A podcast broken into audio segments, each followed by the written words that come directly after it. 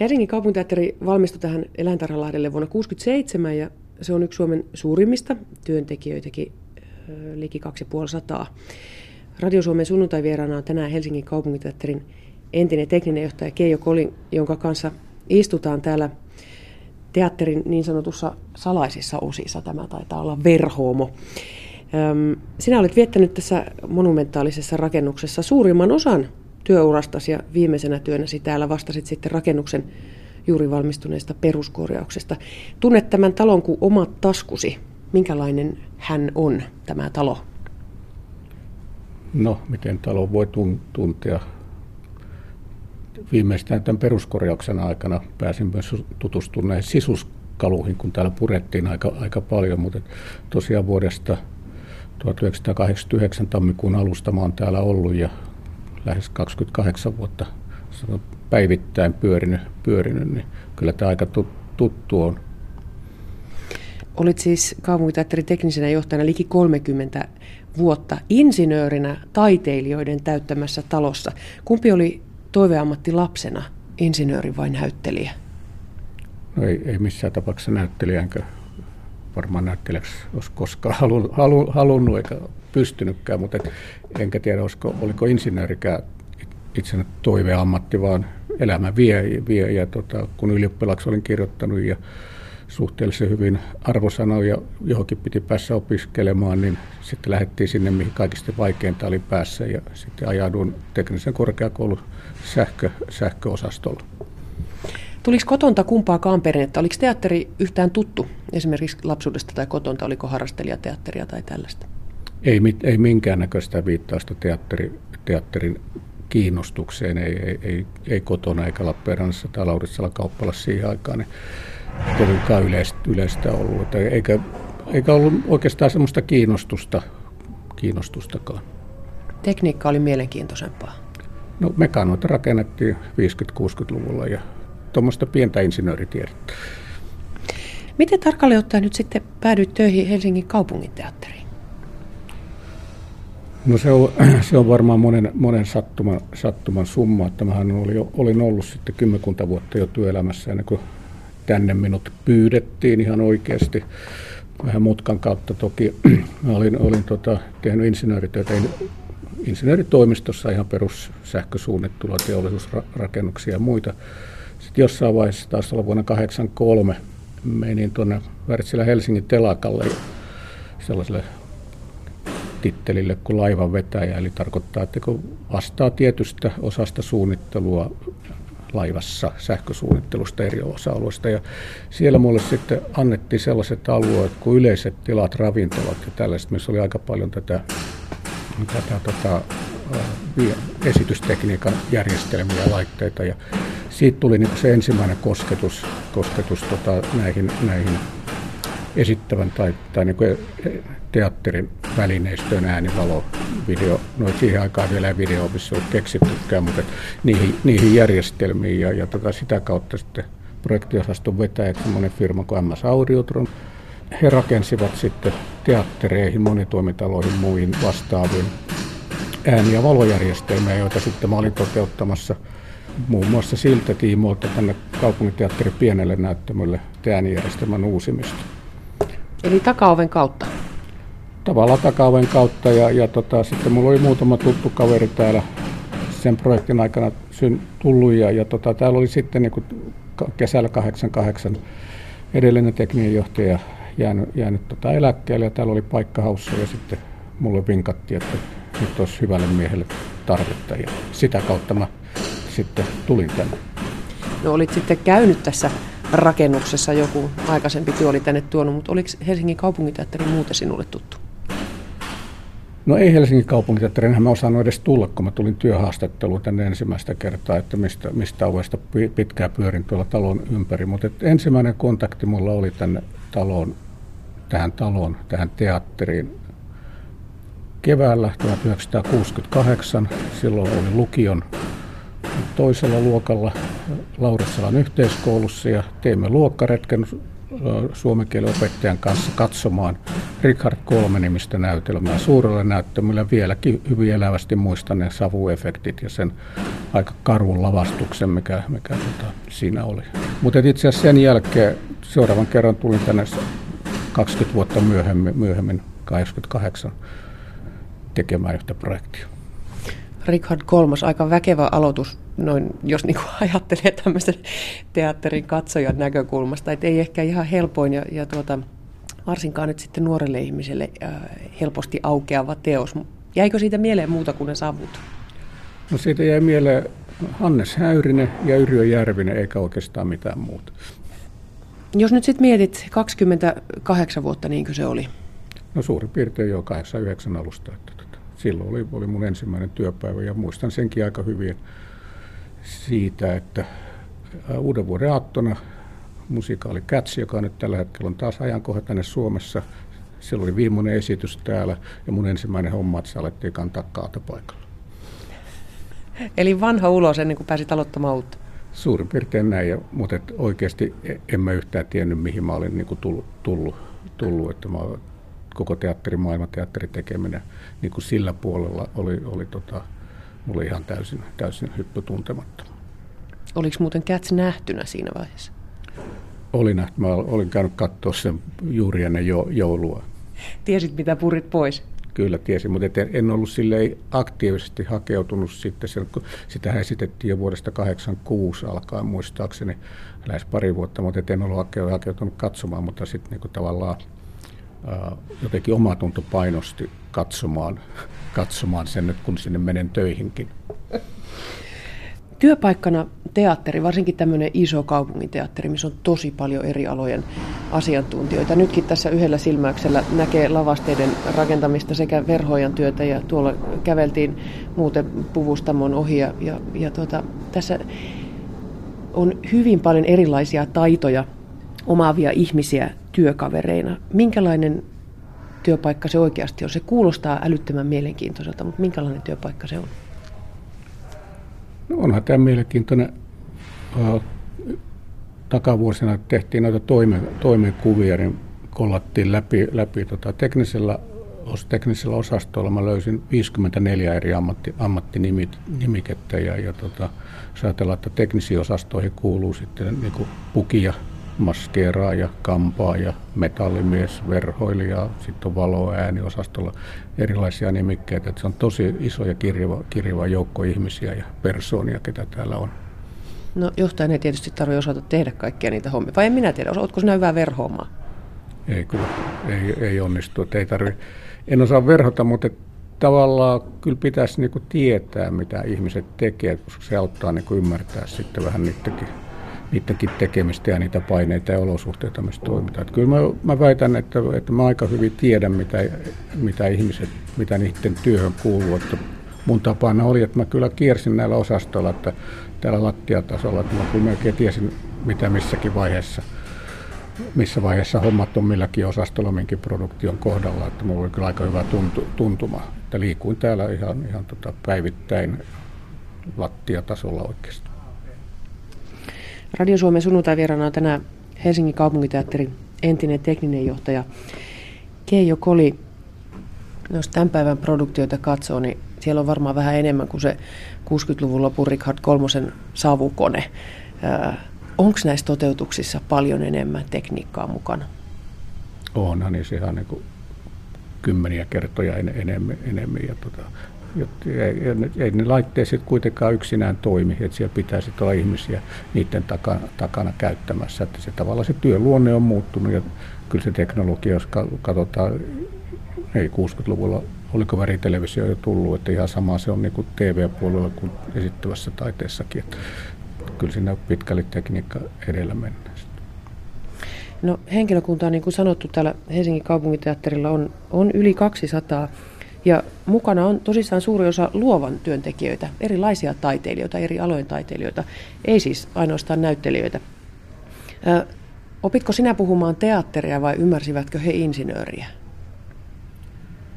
Mm, kyllä se varmaan niin meni, että mä oon oppinut puhumaan teatteria, ymmärtämään taiteilijaa. Että, että kyllä se, sanotaan, että ensimmäistä kymmenen vuotta, niin se oli sellaista, mullakin semmoista ihan insinööri, insinöörityötä, mutta et, en mä, ehkä sitten jäämme talon pehmenemään ja ymmärtää taiteilijaa enemmän ja enemmän, kun esimerkiksi kun puhutaan nyt esimerkiksi sellaisista turvallisuusasioista, esimerkiksi kun lennättäminen, ja kun se nyt se on niin kuin helppo sanoa, että ei ihmisiä roikoteta ilmassa, että laki kieltää ja sitä ei tehdä. Ja aina, kieltojen kautta on aina helppo mennä, mutta sitten jossain vaiheessa mulle tuli semmoinen ajatus, että ne, nehän kuitenkin haluaa, ne tekee sen, niillä on joku oikeasti syy, miksi ne haluaa tehdä ja ne haluaa tehdä sen. Niin sitten mä kävin, muutin sitä omaa ajattelua sillä tavalla, että jos mä kävisikin miettimään niin, että miten se olisi mahdollista tehdä turvallisesti ja laittaa niitä pieniä reunaehtoja, mutta kuitenkin päämääränä se, että se tehdään eikä se, että se kielletään. Ja, ja tota, silleen niin ehkä aloin sitten ymmärtää sitä, niitä, heidän ajatusmaailmansa. Mutta on, onko, onko se kieli oikeasti erilaista? Jos nyt ajatellaan stereotyyppisesti insinööriä ja stereotyyppistä taiteilijaa, niin, niin syntyykö siinä paljon hankausta?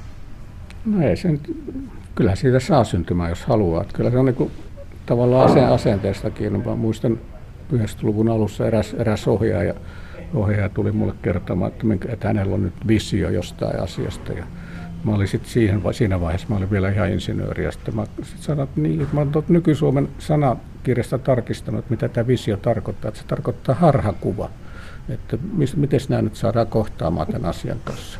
Mutta kyllä me siitäkin eteenpäin päästiin. Sekin harhakuva saatiin näyttämölle. Saatiin näyttämölle ja, ja tota, ei siinä mitään. Kun kyseessä on Helsingin kaupunginteatteri, se tarkoittaa, että näyttelijöiden joukossa on Suomen mittakaavassa varsin suuria taiteilijapersoonallisuuksia. Minkälaista tämmöisten suurten persoonallisuuksien kanssa työskentely on? No ei se vaikeaa, se on ihan omasta asenteesta kiinni. Ja, ja tota, mutta suuria persoonali, persoonia ja persoonallisuuksia pitää osata käsitellä ja suhtautua, suhtautua oikealla, oikealla tavalla ja, ja tota, ymmärtää sitten, että ne on niin kuin välillä onko rooli päällä vai eikö, että kun henkilökunnan ruokalassa heitä tapaa, niin mikä on moodi, että onko siellä taiteilija vai onko siellä, onko siellä tota, joku roolihenkilö vai, vai ihan normaali siviili-ihminen. Että siellä, se, siinä pitää niin vähän haistella ja on tilanteita, missä ei voi niin näyttelijöitä tai, tai niin lähinnä näyttelijöitä lähestyä ja kun ei tiedä niiden, pitää olla niin korvat auki. Nämä seinät, jotka on nyt muuten kaikki täällä aivan puhtaan valkoiset, johtuu olettaen siitä, että peruskorjauksesta on niin vähän aikaa. Muutenkin pinnat on hirmu siistejä. Näillä olisi varmaan tuhansia tosi hyviä tarinoita kerrottavina, mutta jos mietit taaksepäin nyt vaikka sitten niitä kanttiinikeskusteluja tai käytävä tapaamisia, niin onko jotain erityisen rakasta muistoa tai jotain muuta, joka nyt sitten eläkevuosien alettua on, on vaikka pulpahtanut pintaan? No tarinoita ja juttuja vaikka kuinka paljon hän liittyy aina henkilöihin ja mielellään niin kuin käy niitä yksilöimään, että ne on tämmöisiä, että mitä golfissa sanotaan, että mitä golfkentällä tapahtuu, se golfkentälle jää, että se on vähän niin kuin teatterissa, teatterissa myös harjoituksissa ja mitä siellä tapahtuu, niin ne on sitten niin sen työtilanteen ja niistä ei, niistä ei muualla puhuta ja siellä, siellä on niin tosi paljon hauskoja, hauskoja juttuja, mutta ne ei aukea sitten suurelle yleisölle kyllä ja niistä ei mielellään puhuta. Radio Suomen sunnuntaivierana on siis Helsingin kaupunginteatterin juuri eläkkeelle jäänyt tekninen johtaja Keijo Koli. Puhutaan vähän sinusta ja teatterista.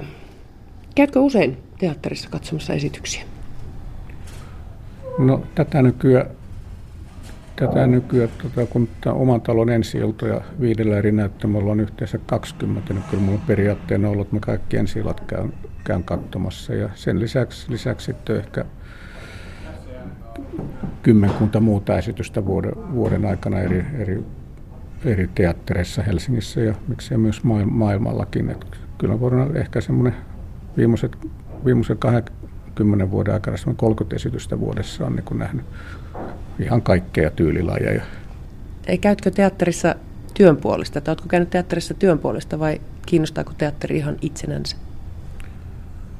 On, jos tarkoittaa työn puolesta esimerkiksi sillä tavalla, kun me ollaan tehty näitä Broadway-musikaalia, Maija Poppasta muuta vastaavaa, Wikidia ja muita. Mä oon niitä käynyt katsomassa Lontoossa sekä, sekä New Yorkissa ja siellä on ollut tilaisuus myös käydä sitten niin kuin siellä näyttämön puolella katsomassa ne tekniikat, to, miten siellä on toteutettu määrättyjä asio, asioita. Esimerkiksi Maija Poppasen suhteen ne loppulennätykset ja muut systeemit käytiin siellä hyvin tarkkaan Lontoossa tutkimassa.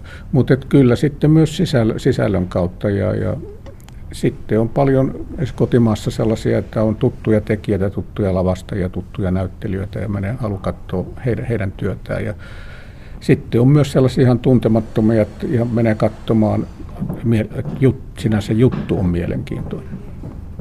Onko jotain teatterin lajia, mikä erityisesti sinua ihan vain katsojana kiinnostaa? Onko se draamaa, komediaa, musikaalia?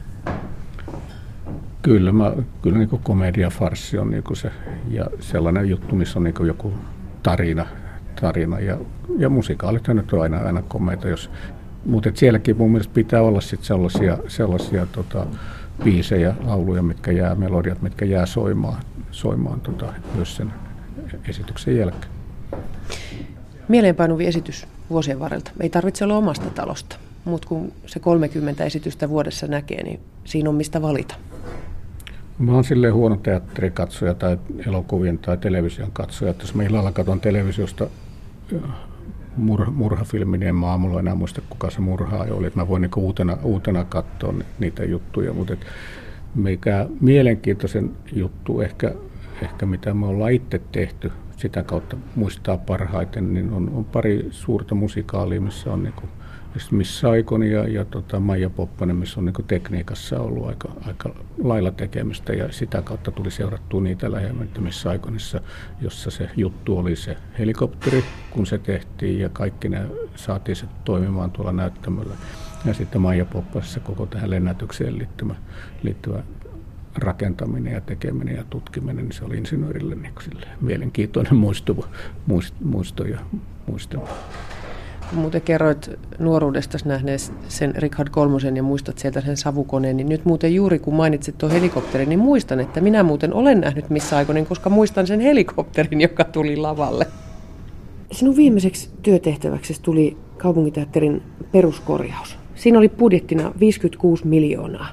Se kuulostaa tosi kivalta duunilta, jos pääsee tuota, ää, korjaamaan rakastamaansa taloa ihan kunnon budjetilla – Millainen tehtävä se oli? No sehän oli tavallaan niin semmoinen toivetehtävä. Tehtävä.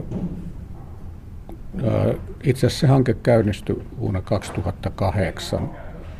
Hallinto- ja talousjohtajan kanssa lähetettiin kaupungin kirje, että talo tulee täyttämään, täyttämään 50 vuotta ja täällä alkaa olla vähän putket ja paikat siinä kunnossa, että olisi kiva kun talo täyttää oikeasti 50 vuotta tänä vuonna, että se olisi kunnossa ja iskussa. Ja kun samalla on Suomen satavuotisjuhlavuosi, niin tämä yksi, yksi Suomen suurimpia edustavimpia teattereita olisi sitten kunnossa. Ja monien vaiheiden jälkeen niin päästiin sitten siihen, että se remontti alkoi sitten 2015 kesäkuussa ja mä olin just sit siinä vaihteessa saavuttanut eläkeä ja, ja oli jo todettu, että ei voi teknisen johtajan hommaa ja, ja tota, tätä vetovastuuta tästä hankkeesta yhdistää, että kyllä siinä pitää olla niin sit koko päivä toimisesti. Ja sitten tehtiin sellainen ratkaisu, että mä luovuin teknisen johtajan hommasta ja otin tämän hankkeen vetääkseni. Niin saa mulle kuitenkin silleen niin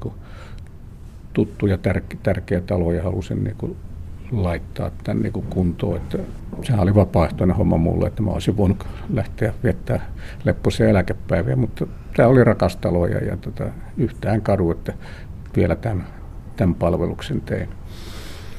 Työ on valmis. Sinä olet jo jonkun aikaa saanut ihailla nyt sitten vetämäsi projektin tuloksia. Onko joku yksityiskohta tai asia, mistä olet erityisen ylpeä tämän peruskorjauksen osalta? Mikä onnistui ehkä yli odotusten? Se, mikä niinku, mistä mä oon niinku tosi ylpeä tavallaan, on se, että, että se, mitä tuonne yleisölle näkyy, niin se on niinku saatu päivitettyä siihen ulkona, ul, ulkonaisesti siihen kuntoon, mitä se oli alun perin, toki nykymateriaaleilla. Ja, ja se henki, mitä Timo Penttilä aikanaan sinne on siellä suunnitellut, niin se on pystytty säilyttämään. Toki se nyt tietysti nykytekniikka tuo pieniä lisäyksiä, mutta että ne on arkkitehtisesti onnistunut sovittaa siihen niin tavallaan päälle, että ne ei pilaa eikä huvuta sitä, sitä perusideaa. Niin vanha on säilynyt. Esimerkiksi siinä sinun allasi tuo, tuo kukkapuron tuoli. Se on alkuperäinen, mutta, mutta kuntoon laitettu. Täällä aika paljon kunnostettiin vanhaa. Onko se hyvä ratkaisu?